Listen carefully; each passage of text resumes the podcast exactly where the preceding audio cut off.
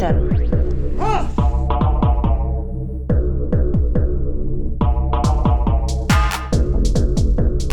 Berätta inte för mig om det svenska klassamhället. Jag har sett det. Jag har växt upp i det. Jag hatar det.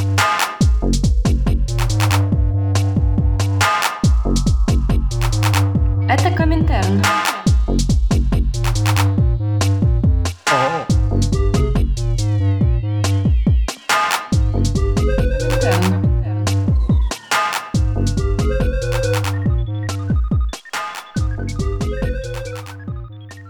Det är så att jag kom över en artikel häromdagen som heter uh, Why Sex in Eastern Germ- uh, in, in the Eastern Bloc was better, were better, eller något sånt.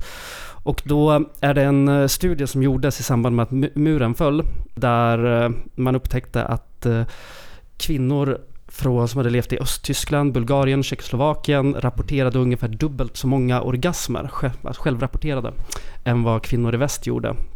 Och det tyckte folk var så här, ja men det är ett mysterium, för det fanns den här eh, nidbilden av, av Sovjet som, som förmedlades av George Orwells nittonhundraåttiofyra. Mm. Och sen så hade det också gjorts en intervju med en sovjetisk kvinna i början på åttiotalet, där hon skulle säga att vi visar inte sex på tv i Sovjet, men istället råkar hon säga we don't have sex in Sovjet eller något sånt.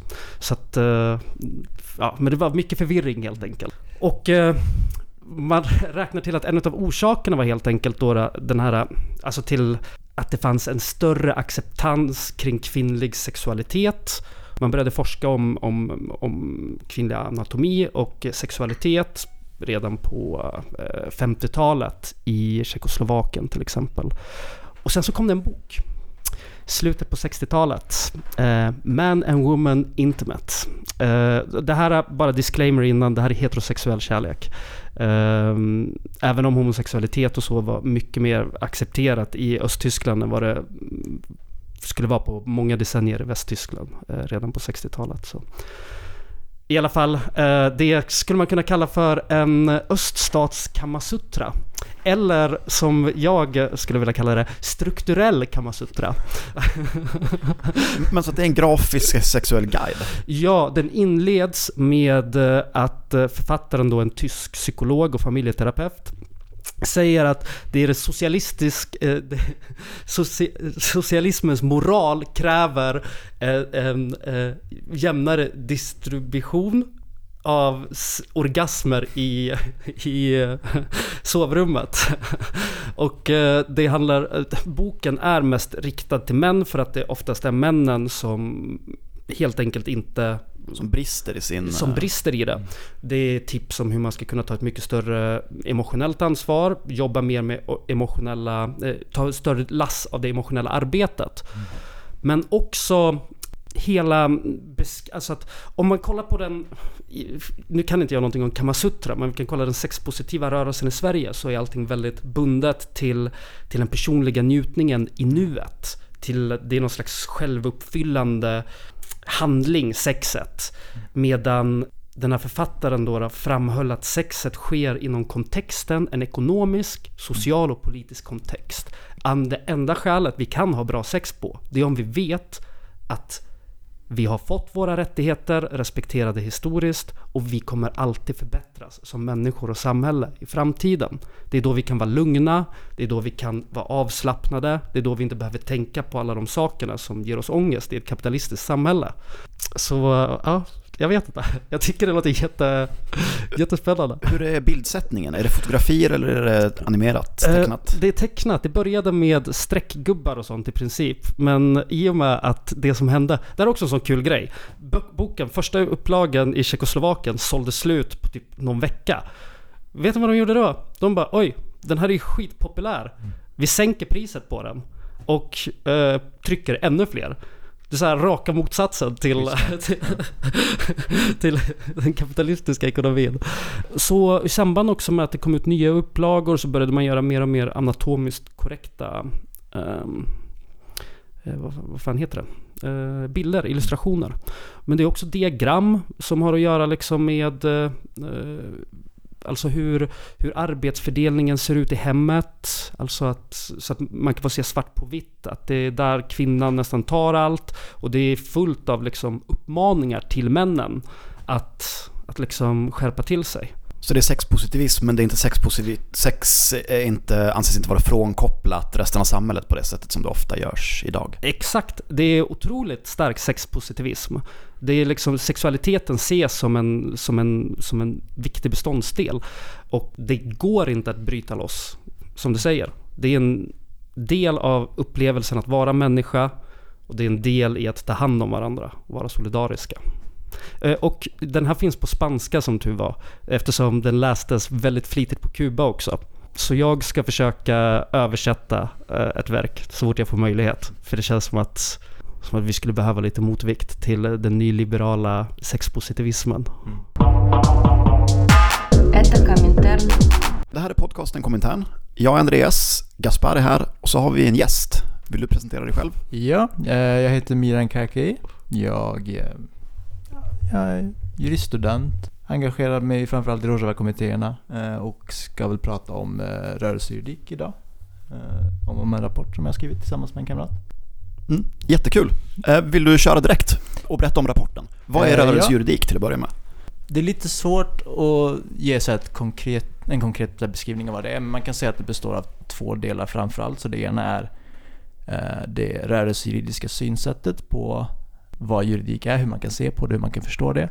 Så det är den ena sidan, och sen den andra sidan eh, hur man kan arbeta rent konkret och rörelsejuridiskt. Så om man börjar då med det första, hur man ser på juridiken, så är det liksom väldigt eh, critical race theory inspirerat. Eh, vi förstår juridiken som en integrerad del av samhället, vilket då innebär att de politiska strömningarna vi har, de materiella förhållandena vi har, eh, de sociala normerna vi har, allt det här påverkar hur juridiken utformas men också hur den tillämpas. Så det är det ena.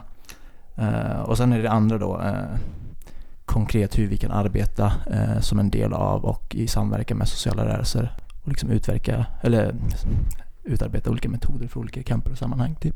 Just det, superintressant.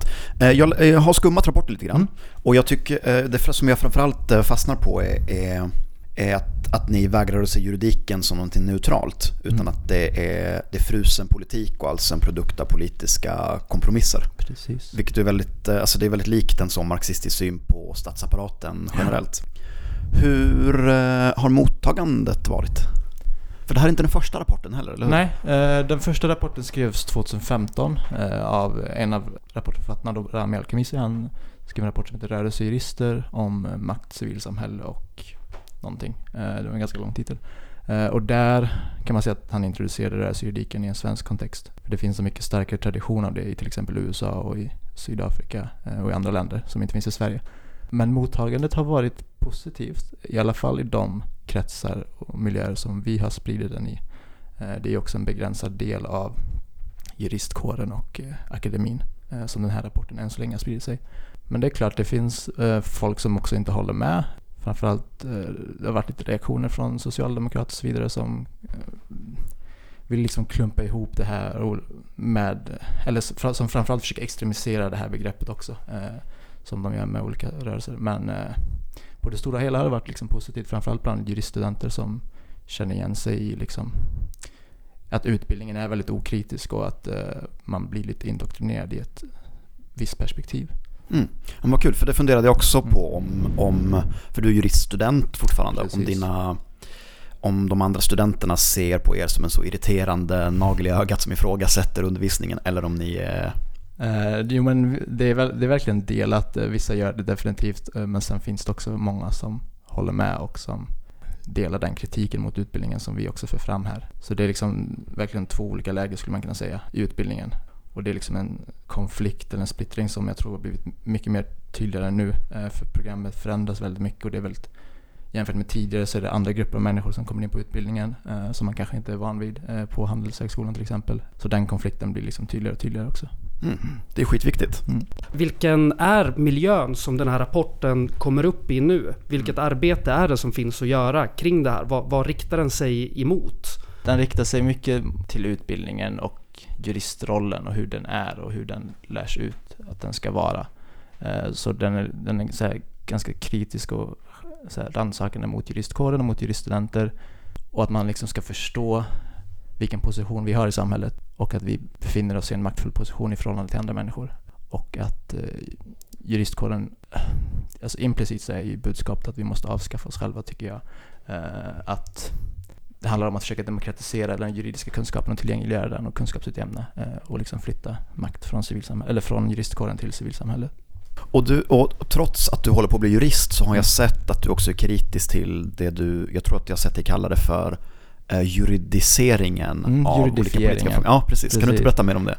Ja, eh, alltså juridifiering kan man beskriva som alltså den process där eh, politiska beslut som vanligtvis fattas då, i vårt fall då, av riksdagen och av kommun, att liksom den beslutsfattande makten flyttas från de institutionerna som i viss mån är folkvalda till eh, juridiska institutioner som domstolar och myndigheter. Eh, och generellt så är det ett problem för att de, alltså domstolar och andra juridiska institutioner, de har inte den eh, demokratiska förankringen som finns i viss mån då i till exempel riksdagen och i kommun. Eh, Och att då fatta politiska beslut som man gör då i domstol till exempel, det blir liksom svårt att ansvarsutkräva. Och politiker kan också liksom peka på domstolar och på myndigheter och bara säga men vi kan inte bestämma här för det är liksom jurister som avgör. Och det, det, alltså det innebär ju att politiska frågor riskerar att bli avpolitiserade och att de blir juridiska istället för politiska. Och det är en risk, men sen finns det också vissa positiva tendenser när vi också har auktoritära tendenser i de politiska församlingarna också. Och då är tanken att de juridiska institutionerna som domstolar ska kunna safeguarda det här systemet. Men det är också dåligt, alltså de, riksdagen brister ju också i demokratisk legitimitet och förankring, så det är liksom skit vart man än är på den sidan. Så, men man får, som rörelserist får man vara liksom pragmatisk inför det och försöka ta den politiska striden på den arena där man tror att man kan mm. få gehör, tror jag. Mm. Just det. Jag tänker på de olika sammanhang där jag har haft med jurister att göra i mm. rörelse. Så det är ju i asylrörelsen framförallt mm. där jurister är en fruktansvärt eftertraktad tillgång mm. därför att den juridiska skogen är nästan till omöjlig för oss vanliga dödliga att ta sig igenom. Mm. Jag tänker på större mobiliseringar mm. som Göteborg tjugo sjutton till exempel. Mm. Och i princip alla, eller mobiliseringar där polisen mm. utsätter oss för all form av repression, mm. tar oss i förvar, mm. låser in oss. Det är svårt att hålla koll på vad man har för rättigheter mm. överhuvudtaget. Mm. Uh, och jag kom ju själv från en bakgrund inom asylrörelsen. Uh, men det var ju liksom innan jag egentligen förstod vad jag stod politisk ordentligt liksom. Eh, och det var när jag började i programmet. Eh, och jag insåg också ganska direkt vilken stor skillnad det kunde göra eh, att man hade de juridiska kunskaperna, att man kunde navigera sig i det fältet. Så ja, eh, och där har jag liksom stött på jättemånga andra juriststudenter som har varit aktiva och försökt stötta så gott det går. Eh, och på samma sätt eh, i samband med större aktioner och demonstrationer som eh, tjugo sjutton då, eh, och det skriver vi också om i rapporten. För det uppstår ju liksom, det uppstår alltid ett behov av juridisk kunskap i sådana situationer. Och jag tänker att framförallt för polisen, bara det faktum att de kanske ser jurister med västar som det står jurister på får dem att tänka till en gång. Och att det kanske höjer tröskeln en aning i alla fall innan de utövar våld. Eh, sen kan man inte göra så mycket när de väl bestämmer sig för att storma en demonstration. Men eh, jag tänker att det gör någonting ändå, samtidigt som det också kan vara en trygghet för demonstrations- och aktionsdeltagare att det finns jurister på plats. Mm, men det tycker jag nog absolut. Mm. Poliser känner sig ju generellt hotade när de möter någon som ens är läskunnig. Så det blir ju... Ja, men så här är ju, men sen är ju liksom en så stor del av deras eh, repression består ju mm. typ av att folk inte vet vad de har för rättigheter. Ja, det är ofta typ, ja, jag skrivit det på Twitter flera gånger om det här, men till exempel första maj eh, i Kungälv nu i år. Eh, jag vet inte hur många gånger jag konfronterar polisen och ifrågasatte vad de höll på med, och det märks ju att de, men de är inte juridiskt skolade, de vet inte vad de sysslar med, de har insatsledaren som sitter i piketbussen och säger ut i deras öronsnäckor vad de ska göra, de vet ju liksom inte. Nej, hur är den juridiska kunskapen i poliskåren generellt? Uh, inte bra alls, uh, alltså de lär sig verkligen basics, ja, men det här är P L tretton, nitton, P L tjugofyra uh, som säger att ni får göra det här, och så sammanfattar man det i en mening som om det inte finns någon nyansering eller någon grå, gråzon. Så my- m- många av de besluten som de fattar gör de ju liksom utan att ha den juridiska kunskapen som kanske en jurist har. Men det är också, liksom, det är också nödvändigt att det ska vara så för poliskåren, att eh, poliserna kan göra så, för de måste kunna vara effektiva och kunna genomföra olika ingripanden, och det kan de inte göra om det inte är på det sättet. Okej, okay, det här kanske är lite så här bildningsförakt, men eh, jag tror att också typ så här det, det sättet de, har, de möter inte bara alltså juridik, men mm. också så här moraliska problem under sin mm. utbildning är typ sådana där klassiska, du, du kan bara rädda livet på en person, du simmar ut, vem ska du rädda livet på? Och det är liksom det fin- jag tror att det Det polis, polisens mentalitet och den po- polisens hjärna mm. är verkligen, består verkligen av väldigt tydliga kontraster. Mm. Den är väldigt okritisk mm. och den är, den är liksom fördärvad. Mm. Den går inte att rädda, bara mm. så att ni vet. Nej, det är, så, det är väldigt tydligt gott och ont till exempel. Mm. Och nu ska inte vi sitta här och tipsa om sätt som man kan eh, reformera polisutbildningen på. Men jag läste också att de inte får någon bilförarutbildning. Att det är så att det räcker att du har körkort och sen är det inte en enda minut utbildning i bilkörande, och sen får du köra den bilen hur snabbt du vill. De lär sig på gatan. Det, det, det förvånar mig inte alls. Nej. Det är väl typ deras expertis är väl att, att krocka. Det var väl någon häromdagen som hade krockat med en igår med spårvagn. Förlåt, jag ska inte skratta. Det är mörkt. Men, men ähm, du, du, jag vet inte, äh, har sysslat en del med eller intresserat dig för mm. demonstrationsrätt också. Mm. Finns det några så, vad skulle du säga, finns det några vanliga missförstånd eller återkommande fel som vi eller som polismakten gör? Mm. Top of mind?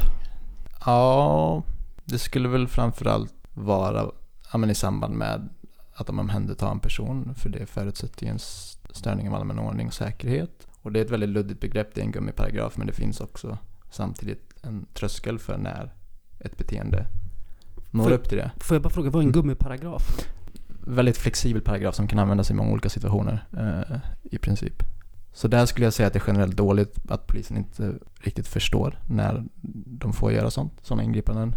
Väldigt ofta argumenterar jag med polisen om vad som är och kan vara ett P L tjugofyra-område, som då är ett avspärrat område eh, i samband med att man misstänker att det kommer uppstå störningar av allmän ordning och säkerhet. Och senast var också i Kungälv första maj när polisen sa att de hade spärrat av ett område eh, med osynliga rep, eh, vilket eh, var väldigt speciellt. Eh, det var första gången jag fick höra den. Ja, men lite sånt, typ P L tjugofyra skulle jag säga är väldigt vanligt. Maskeringsförbud också väldigt vanligt. Eh, Att de inte själva förstår att utgångspunkten är att det är tillåtet till exempel. Just det. Avmaskering måste begäras. Hur tydligt måste det annonseras egentligen? Det är också lite oklart. Vi brukar säga att polisen... För det är samma tröskel där egentligen, när polisen bedömer att det finns en risk för störning av allmän ordning och säkerhet. Då, ska, då är det förbjudet att ha maskering. Och den bedömningen, alltså när den, vart den gränsen går av är ju polisen. Men... Vi har i alla fall sagt i samband med att vi har hållit T A F-föreläsningar och informerat om polisrätt, så har vi sagt att polisen måste meddela eh, ut i högtalarna att nu råder maskeringsförbud, och det brukar de göra. Eh, men det har också uppstått situationer där de inte har gjort det. Eh, men sen hamnar det i domstol eventuellt där man får avgöra ifall de tycker att det har funnits uppsåt eller inte att eh, bryta mot det maskeringsförbudet. Just det. Mm. Vet inte om jag känner till några... S- fall på sistone där någon blivit dömd mot maskeringsförbud. Nej. För folk, brott mot folk, har slut, folk har typ slutat maskera sig på det sättet också för att kringgå mm. det. Alltså att det bara är dukar och solglasögon. Det är lätt att ta av sig och mm. det är lätt att hävda att det inte är maskering, tänker jag. Ja, inför polisen tror jag att man kan göra det, eh, säga det, och jag tror att de blir osäkra att de låter den vara då. Eh, sen, ja, det, det går liksom argumenterat båda håll. Eh, det är mycket som kan vara maskering. Mm. Jag måste bara fråga, hur självsäker såg den där polisen ut som förklarade att det fanns osynliga rep? Såg det ut som att det var någonting jättesjälvsäker? Ja, ja, det var liksom den polisen och en kollega som stod, och vi ville liksom bara över gatan eh, till andra sidan demonstrationen, och det var de två som stod i vägen. Och vi bara, nu går vi igenom, och han svarade nej, det är P L tjugofyra, bla bla bla. Eh, men ja. Det är bara att passera förbi dem ibland också. De kommer inte göra någonting. Man kommer inte trassla in sig i de osynliga repan och ligga hjälplös. Ja, det, det, det, testa det nästa gång. Visst, om jag inte missminner mig så var du på plats eh, under Strike Back Demon i Stockholm i våra somras också. Just det, ja. Vilket får mig att tänka en del på pyroteknik. Ja. Pyroteknik är också som utgångspunkt tillåtet på samma sätt som maskering. Jag tycker exakt Jag minns inte exakt vad det står, men eh, står det i ordningslagen i alla fall att man får ha det, men om det innebär risk för skada på egendom och typ om, folk blir, om människor typ blir störda eller om det riskerar att skada egendom eh, eller människor, då eh, är inte det heller tillåtet. Och om det riskerar att nå upp till den tröskeln, en demonstration eller en aktion, då måste man söka tillstånd innan, vilket är konstigt för man vet inte riktigt. Ja, det är en svår bedömning att göra innan också, eh, om det kommer upp till det. Men eh, det finns lite praxis på det också, domstolsavgöranden där man där det var fotbollssupportrar som hade tänt eh, utomhus. Och generellt skulle jag säga när det är utomhus eh, på öppen gata så har jag svårt att se att det skulle vara otillåtet. För risken för skada är ju obefintlig i princip. Mm. Den stora risken för skada är att man får en batong i bakhuvudet mm. skulle jag säga. Verkligen. Mm. Shit alltså.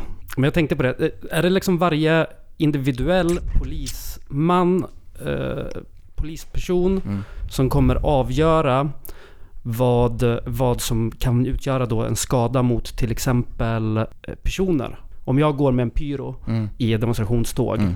och så känner den så här, okej, okay, men det är ingen risk att det skadar egendom, men det mm. kan skada en person. Mm. Är det en individuell polisperson som gör det då mm. och kan göra ett ingripande? Mm. Eller måste det ske på något annan, någon annan nivå? Eh, rent teoretiskt så får den enskilda polisen fatta det beslutet. Så i teorin så skulle en polis kunna tänka, ja men det där är ingen fara, jag låter det vara, så kommer en annan polis fem minuter senare och plocka personen. Men sen i samband med, i samband med större demonstrationer och aktioner så brukar det oftast vara samordnat eh, och koordinerat då genom insatsledaren. Och då kommer ett sådant beslut ofta då genom direktiv från insatsledaren. Nu får ni plocka den personen som har pyro till exempel, och så kommer det fem personer samtidigt. Mm. Ja, så, men i mindre aktioner så skulle det kunna hända, tror jag. Mm. Nu, det är, jag tycker i och för sig att Strike Back i somras är ämnet är uttjatat redan, men där tycker jag att vi fick direktiv ifrån de dialogpoliserna som var på plats mm. eh, som sedan skar sig rejält eftersom det var en annan grupp poliser som jag förstod det, Just som det. dök upp cirka halvvägs demonstrationen, som inte alls hade samma inställning till maskering, pyroteknik. Mm. Var det regionala ordningsgruppen? Ja, precis. Det var de stora poliserna med sådana steroidhakor som man kan skydda sig från regnet under. Ja, och sådana konflikter finns också här i Göteborg, men jag tror det är jättebra att försöka utnyttja dem och skapa de konflikterna inom polisen. Vi har varit i Finland, vi kommer dit lite senare, mm. men det uppstod ju en situation. Två tror jag totalt när de gick in. Precis, jag tänker inte på det faktiskt, jag tänker ah. på att finska gränspolisen stannade svenska N M R-are när de klev av färjan. Mm. Eftersom Nordiska motståndsrörelsen är förbjuden mm. i Finland. Nu har de visserligen uppfunnit en ny frontorganisation. Mm. Polisen säger sig vara säker på att det är samma organisation. Men likväl så fick den svenska motsvarigheten komma in i Finland. Mm. Medan vi i samband med Strike Back i somras hade en situation där unga finska fackliga aktiva mm. tog sig förvar när de klev av färjan. Fyra dagar. Fyra dagar hölls de där innan de utvisades från Sverige till Finland. Mm. Och, och om jag minns rätt så var det problem, eller det var frågor om det också i samband med Folk mot fossilgas, att det var frågor kring, ja men kan de stoppa en vid gränsen? Får de ta en i förvar och när får de göra det? Och jag minns att vi försökte kolla upp det, men att det var omöjligt att hitta liksom reglering. Men eh, jag tror att det finns en sån reglering och att det i princip är att om de tror att du åker till Sverige för att begå brott eller göra någonting som de tycker är mysko, så kan de stoppa dig och ta dig i förvar och sen skicka dig tillbaka. Men den exakta regleringen här har vi liksom inte hittat. Nej, det kanske, den kanske inte ska gå att hitta. Nej. Den känns rätt godtycklig. Ja.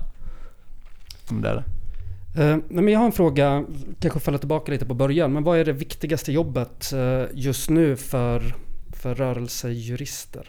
Ja, det är svårt att säga. Eh, en sak som vi Väl, eller som vi skriver en del om i rapporten, det är rörelsejuristens sekundära roll i förhållande till rörelsen, och att man ska erkänna det lokala ledarskapet och kollektivets ägandeskap av de frågorna som drivs. Men jag personligen, ett, det liksom stora problemet som jag ser, som jag oroar mig för, det är framförallt den så här ökade generella extremiseringen av eh, folkrörelser och vänsterorganisationer eh, och kriminaliseringen av dem. Eh, och jag tror att det är någonting som rörelsejurister borde fokusera på väldigt mycket nu. Uh, nu senast har man ju kommit med något lagförslag om att förbjuda samröre med terrororganisationer, och snart vill man väl utvidga det till luddiga, luddiga liksom, våldsbejakande organisationer och vad det nu kan vara. Och hela liksom, den utvecklingen uh, tror jag är väldigt farlig, och det är någonting som uh, man som jurist kan arbeta en hel del med och försöka vända utvecklingen. Är det sånt som skulle kunna påverka då till exempel Rojava-kommittéernas ja. och, och, och eller palestinska människorättsorganisationer som Absolut. samarbetar lokalt med typ Hamas och sånt också då? Det tror jag definitivt. Det hade inte varit svårt för om, den, om en sån lagstiftning fanns på plats där man förbjöd samröre med terrororganisationer, så tror jag att det hade varit många som skulle argumentera för att ah, men, Rojava-kommittéerna, de driver frågan om Rojava, kopplingen till P K K, och sen är man redan inne där. Och den utvecklingen har vi sett i Tyskland framförallt, där man har sån här typ av lagstiftning där många kurdiska solidaritetsgrupper kriminaliseras och förbjuds. Mm. Apropå just det med förbjudet och sånt, vad, mm. vad skulle till exempel ett sånt ett förbud mot, vad innebär ett förbud mot nazirörelser för, för oss till exempel? För att min uppfattning är ju att det liksom bara är ett första steg i, alltså det kommer ju alltid mm. eh, nazisterna var hemska mm. och så mm. ja just det, ja, men Stalin dödade ju åttio miljoner mer än Hitler mm. Mm. så de måste ju också ja. mm. Precis, eh, jag tror att om, om man skulle driva fram frågan att förbjuda eh, nazistorganisationer, eh, då är vi ett steg närmare att förbjuda andra organisationer, vänsterorganisationer, eh, och Jag ser, inte hur det ändå skulle, alltså jag ser inte hur det skulle lösa problemet med nazistorganisering att förbjuda. Nu ser vi liksom i Finland att de bara liksom kommer med ett nytt namn och en ny organisation. Och juridiken är ju alltid så här i efterhand och reglerar situationer i efterhand. Så det kommer man aldrig komma åt med förbud.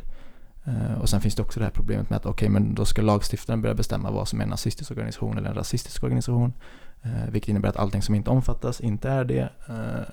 Ja, så jag ser framförallt Eh, problem och inte så många fördelar med en sån lagstiftning. Nej, framförallt verkar det inte fungera. Mm. Eller det är som min första invändning. Mm. Ja, men precis. Det var, alltså, jag vet inte om det var från dig jag, jag hörde det, Andreas, men att eh, de hade demonstrerat med sina N M R-flaggor mm. men de, de hade tagits av polisen, så använde de hakkors istället. För det är inte förbjudet, för att det får man ha på sina, det är många veteraner som har det på sina militäruniformer. Mm. Jo, men eh, N M R hade sådana klassiska tredje rikets svastikafanor då för ett år sedan i Finland mm. istället. Det var jättemycket svastikor i Helsingfors nu också. Det var Hitlerhälsningar och hakkors överallt. Ja, för fan. Det var det. Och Blood and Honour. Alltså, jag, jag ser inte hur juridik skulle kunna... Det är, en sån, man, det är också en sån fråga som vi diskuterar i rapporten, att vi måste inse vilka begränsningar juridiken kan ha och att det i vissa situationer inte är lösningar. Och i en sån här sak så tror jag verkligen att juridiken inte är liksom någon lösning på nazistorganisering, utan det handlar ju om att ta tillbaka gatorna och organisera sig och liksom trycka undan dem där. Mm. För det verkar ju som att polisen sitter och håller på att utarbeta ett lagförslag eh, som sen ska behandlas utav eh, jag vet inte om det, vilka fan det är som behandlar det. Vi kollar ifall det är här i Sverige. Ja, här i Sverige. Eh, på, mot så här, organisationer eller? Mot eh, nazistiska organisationer. Okej. Okay. Ja, jag hade ingen aning. Det kommer säkert vara jättebra. Mm.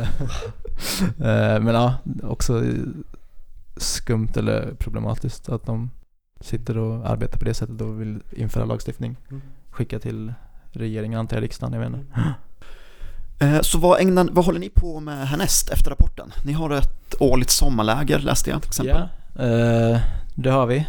Det började tjugo sjutton eh, och det, ja, det är väl typ ett rörelsejuridiskt bootcamp för unga jurister, juriststudenter som vill diskutera just de här frågorna då, vad rörelsejuridik är, hur man kan arbeta rörelsejuridiskt och för vem rörelsejuridiken finns till för. Då träffar man aktivister, forskare, civilsamhällsaktörer, andra jurister och diskuterar det här då. Och det kommer vi fortsätta med, så nu har vi kört tre gånger och fjärde omgång blir det nästa år. Så det är väl det, men vi jobbar också med att framförallt nu sprida det här konceptet och synsättet på juridik och juristrollen bland juriststudenter inom de olika lärosätena. Försöka börja lite därifrån eh, så att vi får dem tidigt i utbildningen eh, och att de får med sig det under utbildningen. Och sen också när de börjar arbeta. Så att försöka sprida det här då bland universiteten är väl en sån sak som vi fokuserar mycket på.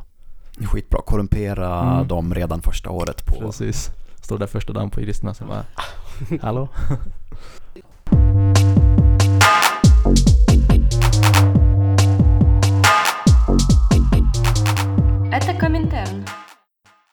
Just det, det är, det är Harald som är här, inte Gaspar, bara så att ni vet. Kan inte hålla oss skillnad, vi ser alla bara ut likadana ut för honom. Ja, stämmer. Vi har varit i Finland.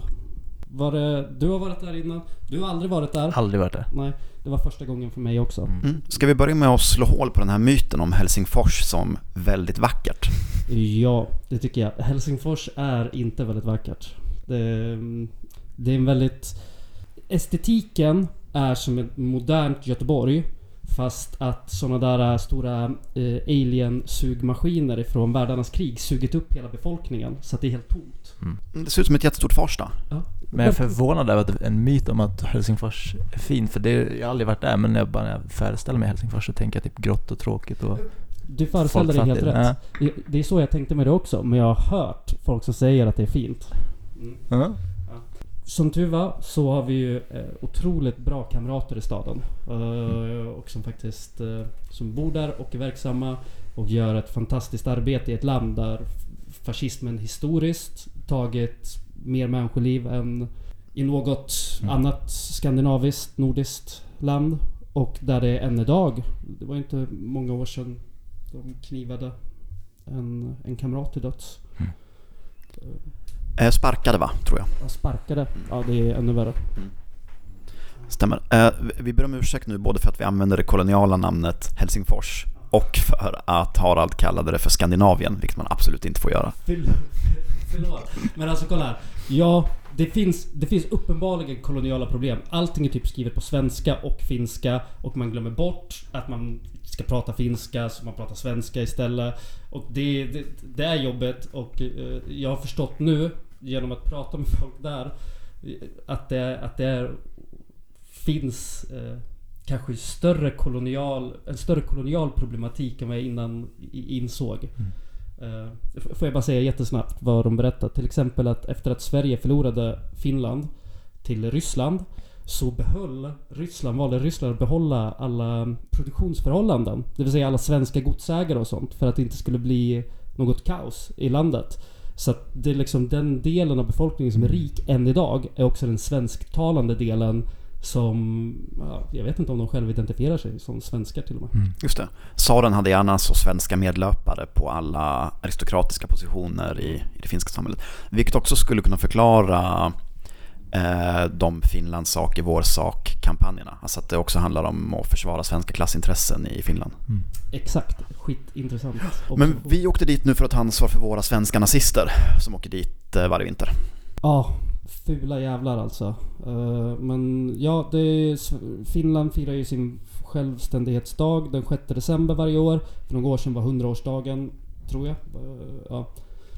Och det brukar ju dra nassar mm. från norra delen av Europa i alla fall, som deltar i en marsch som anordnas av, jag vet inte om de skulle beskriva, själv, beskriva sig själva som socialkonservativa, men alltså fascister. Ett stort fackeltåg har de mm. och sedan flera år så anordnas också en jättestor motdemo. Mm. Mm. Vilket är också rätt så historiskt unik i Finland. Även om inte liksom nazism är en ny grej där, så har det tydligen varit en sån tråp att de inte gör gatuaktioner i Finland. Så att våra kamrater där menar att tjugofjorton, när den här självständighetsmarschen började, egentligen är den första nazistiska demonstrationen i Helsingfors någonsin. De har ju haft, alltså ett av Sovjets krav när Finland kapitulerade, vilket de gjorde, de förlorade kriget, vad de än säger, så var ju det, de måste förbjuda alla nazistiska organisationer, alla nazistiska samfund, alla, all, allting som har med fascism och nazism att göra var tvunget att förbjudas i Finland. Så jag vet inte om de har med det att göra. Nej, säkert inte. Men det är ett så rätt otäckt enande av direkta nazistgrupper och Sannfinländarna, som ju är största parti nu som jag förstår det. Mm. Eh, och sen alla grupper som finns plats i spektrat däremellan går tillsammans i ett fackeltåg den sjätte december varje år sedan tjugofjorton. Nu har de krympt lite i antal år till år, men den stora marschen föregås också av ett mindre rent nazistiskt demonstrationståg.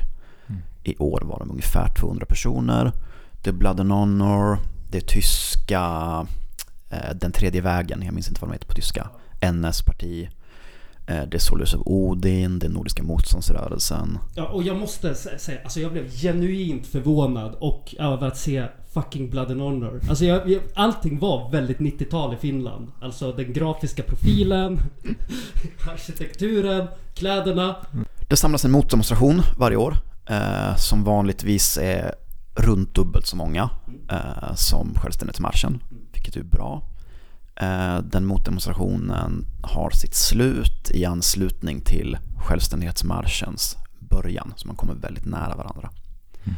Det gjordes tjugo femton ett förslag att, eller ett försök att blockera självständighetsmarschen, vilket möttes med ganska brutalt våld. Den finska polisen är ganska hårt militariserad. Mm.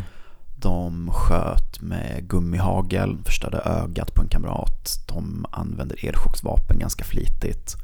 Pepparspray, batonger, hästar, mm. hundar. Mm. De har ju liksom kropps, de har helt andra typer av kroppsskydd, mm. och sen har de ju de här jävla vapnena. Och någonting som vi upptäckte nu också, att de har weaponized ljus. De har en speciell sorters eh, som så heter ett strob, alltså stroboskoplampa. Precis, så de lyser rätt in mot demonstranterna så att de inte ska kunna vara vända mot eh, demon. Eh, mot demon. Mm. Så, så även om vi var fem tio femton meter från fackeltåget, ja. Så var det svårt att se dem överhuvudtaget, mm. därför att du har en blinkande lampa, mm. i mm. ögonen hela tiden. Får man inte med sig laser också blinka tillbaka som de gjorde i, var det Chile eller, ja. Var det? Ja, precis. Det är fan häftigt, ja. Att uh, good practice.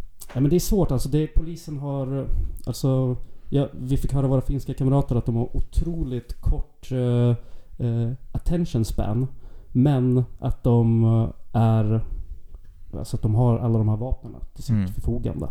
Så att även om de inte är lika effektiva som svensk polis, så är de ju våldsamma, mm. Mm. Sämre på crowd control, mm. eh, men brutalare. Mm, precis. Mm. Eh, men det var, det var intressant. Vi påbörjade marschen i alla fall, eh, mot demonstrationen klockan fem, halv sex.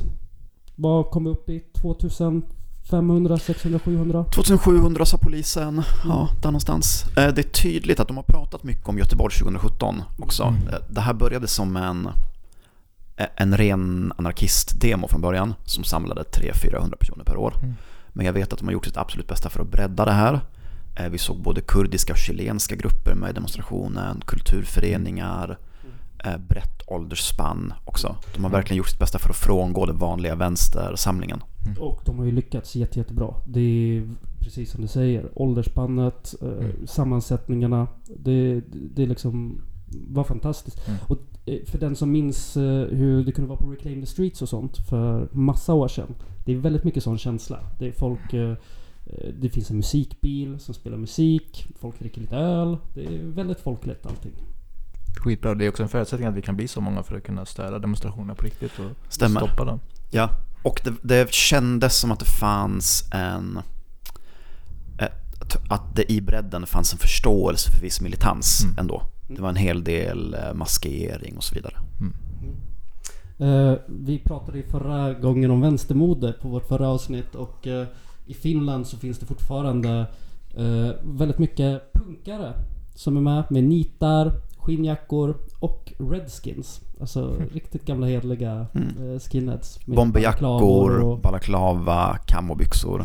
Verkligen nittio-talet. Jag tycker att eh, hela motdemonstrationen i sig är lyckad.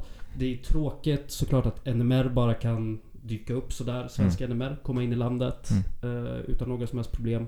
Eh, de blev lite kvarhållna i typ en timme eller någonting. Mm. Och sen så härjar de runt på stan. Alltså det, är, det, det här är ju någonting som aldrig hade hänt i Sverige. Det är att när demonstrationen är slut och innan demonstrationen så går det bara omkring sjukt stora nazistgrupperingar mm. på stan. Det hade de aldrig vågat här. Mm. De hade ju... Precis. Fackeltåget, självständighetsmarschen tar slut på en stor kyrkogård i centrala Helsingfors. Vi hängde lite runt den också, och det var ju under flera timmar folk som lämnade den i, så du vet, grupper om fem sex, Solus Odin hoodies, mm. eh, uppenbarligen orädda, vilket säger något om klimatet i Finland, mm. att så ganska tydliga högerextrema åsiktsyttringar är mm. anses rätt reko. Ja men verkligen, det, det var ju det. De stannade vid, heter det, Mannerheims fan heter den där nazisthjälten? Mannerheim-statyn. Um, vid hans grav är det väl där inne, tror jag. Ah. Eller... Och sen så står de ju bara där i mörkret och sen så går de ut och alla går väl till sina respektive barer och hänger med sina vänner och sånt. Vilket är fucking skamligt alltså. Mm. De borde ju varit tvungna att bussas därifrån. Jag är en del i, ett, i en Twittergrupp, ett grupp, en gruppchatt. Där var någon som innan min resa sa att i Finland är alla exakt så här. Min farfar var med i S S men han var absolut inte nazist. Hur många timmar tog det innan vi träffade någon som sa exakt det? Vi stod på kyrkogården. I, vi hade inte stått i fem minuter när vi stod utanför kyrkogården. Så kom det fram en person och bara de här personerna är inte riktiga nazister. De pissar på A K-korset. Min farfar var med i S S. Jag bara, ja, men då var han nazist. Eh, nej, han var inte. Han var målare. Ja, han var, precis, han var målare. Mål... Taxichaufför i sig som målare i S S. Mm. Fan, Hitler var väl också målare, eller? Men det är så, ja, okay. det, var, det var väldigt fördoms vad heter det? Infriande. Men fan alltså, starkt jobbat av våra finska kamrater. Stor jävla eloge. Mm, pissig kontext att befinna sig i mm. överhuvudtaget. Mm. Du som är aktiv i Rojava-kommittéerna kanske har mm. hört om hur deras demonstration blev bemött för ett par veckor sedan. Landvetter? Eh, nej, i Helsingfors. I Helsingfors? Ja, så Rojava-kommittéernas ah. motsvarighet. Okej, okay. Nej, jag tror jag missat det faktiskt. De Rojava-kommittéerna hade ansökt om att få ha ljudbil på sin mm. demonstration. Eh, fått det nekat tydligen. Det hade varit något missförstånd så att de trodde de kunde få ha ljudbil. Mm. Fick inte det. Okay. Kommer dit, börjar köra med ljudbilen mm. eh, och polisen börjar använda sina gummigevär. Direkt. Och, direkt eskalering till... Ja. Och tasrar en person, vilket tydligen var historiskt att göra en demo. Att gå in och börja tasra. Ja. Jag hade missat det helt, men det är sjukt. Ja, Finland, eh, jag vill bara säga en sak till. Eh, den absolut största statyn de har är en staty av Mannerheim. Kan man tro, fram tills man går lite längre upp längs gatan och de har byggt en gigantisk sataniskt måshuvud i, i sten eller någonting och satt upp på en byggnad. Otroligt anatomiskt korrekt. Ögonen har de här stirriga, galna, giriga blicken som liksom vakar över gatan som man går under. Och otroligt fin. Jag gillade den. Det var det bästa med Helsingfors. Men de har en helt annan respekt för sina måsar där. Vi fick veta till exempel att de är flyttfåglar. Att de är i Baltikum på vintern och så kommer de tillbaka på våren. Men eh, om man vill känna sig uppskattad som kamrat och som politisk aktivist, vad det nu betyder, eh, så tycker jag man ska åka till självständighetsmarschen, eller motståndet mot självständighetsmarschen. Mm. Därför att de är så otroligt tacksamma över alla eh, gäster utifrån som kommer för att backa upp den här händelsen. Mm. Våra finska kamrater är jätte, jätteduktiga på att åka till framförallt Sverige och Stockholm när det händer någonting, mm. även för att backa oss i strejkrättskampen till exempel. Vi är aldrig där. Mm. Visst var det något nordiskt nätverk eller någonting som anordnade liksom, så att man kunde ta sig dit. Precis, A R N A-nätverket. Nätverket med det matiga namnet Autonomous Revolutionary Nordic Alliance ja. Har medlemsgrupper i Finland okay. också, som mm. de har mobiliserat dit. Det är skitbra. Det var ett, en infoturné i Sverige och Danmark som var här för några veckor sedan. Det var rätt välbesökt och jag tyckte mig se en del av de ansiktena mm. i Finland sen. Mm. Ja, absolut. Det var väldigt uppskattat att mm. kunna få förklarat för sig vilken kontext det sker i och sånt. Och, mm. ja. Nej, men det är bra. Det, det här är en större del. Det här är bara en liten del av en större antifascistisk push som Arna gör nu under. Har du något mer? Har du någonting som du vill pusha eller som du har tänkt? Ja, någonting du vill rekommendera. Alltså texter att läsa, då är det ju... Om man får göra reklam för rapporten så tycker jag man ska läsa den. Framförallt om man är juriststudent så tycker jag man ska läsa den. Men också bara liksom som politiskt aktiv så är det bra att läsa den. För jag tänker att det får en att reflektera kring hur man kan jobba med juridik i sociala rörelser. Så det är ett tips. Vart hittar vi den? Den hittar ni genom att googla på rörelsejuridik. Eller så går ni in på, på rörelsejuridik punkt se så finns den rapporten men också den första rapporten och ladda ner. Och går att läsa digitalt. Hur ser liksom eh, arbetslivsmöjligheterna ut sen som rörelsejurist? Alltså, eh, ja. Finns det, det är klart man kan jobba på en asylrättsspecialiserad byrå, mm. antar jag. Yeah. Om man blir försvarsadvokat så är man rätt bero, då, men då kan man jobb hela, typ hela tiden, va? Killgissar jag här bara. Ja, eh, om du är försvarsadvokat så är det ganska nice, för då rullar jobben in eh, när du blir förordnad av domstol. Men jag skulle nog säga att det är nog viktigt att hålla isär sitt, eller man, det kanske kommer låta konstigt, men att hålla isär sitt juristarbete och sin aktivism, för jag tror inte att man kan arbeta som rörelsejurist i sitt liksom förvärvsarbete och få betalt för det heltid, eh, när det är trots allt jobb och vi måste jobba och tjäna pengar för vi lever i ett kapitalistiskt samhälle. Eh, till exempel jag personligen, jag ser mig inte själv som en jurist som sysslar med aktivism, utan det, jag är framförallt liksom en aktivist som är juridiskt skolad, och det är liksom så jag ser på det. Eh, nu jobbar jag på en advokatbyrå och jag kommer antagligen göra det efter examen också, men eh, jag har svårt att se att eh, rörelsejuridiken kommer kunna vara central där i mitt arbete, utan det kommer framförallt vara på andra plattformar och arenor. Sen kommer jag kunna vara lite så aktivist i mitt arbete säkert, och det är väl en bonus, men det, jag ser inte det liksom som det centrala. Nej, det är svårt att vara en jurist mot juridik mm, i precis. en advokatbyrå. Ja. Ja, jag fattar. Men tusen tack för att du kom. Mm, tack själv.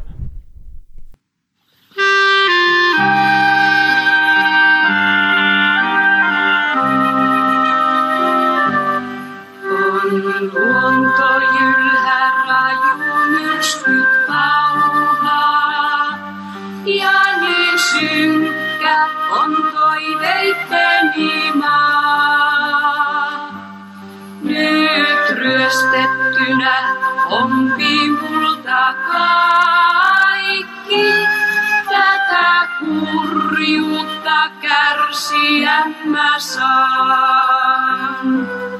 Oli mulla ennen pieni kaunis koti, jossa vanhempani mua hoiteli. Siellä äiti pikkusiskoani kehdossansa ellin tuuditti. Mutta pommitus sen multa pois ryösti. Raju myrskyt kaatoivat mun kotini. Lahtareitten luodit isän hengen riisti. Turhe hautaan vei mun rakkaan äitini. Isäille asona tuokas tuolla. Hän on tutkimatta peloitettuna. Ja äiti rankka nukkuu nurmen alla, rauhallista kuin viideuntansa. Teidän haudallensa istutan mä ruusun, ja sen koskutan mä kyydelilläni. Sitä ruusua ei sortovalta saada, sen puolesta annan vaikka henkeni. Kerran vielä tulee toisenlainen aika, kerran sortovalta vahva rannistuu. Kansa sorrettu rivinsä, nolosta vattarit, ne silloin kauhistuu.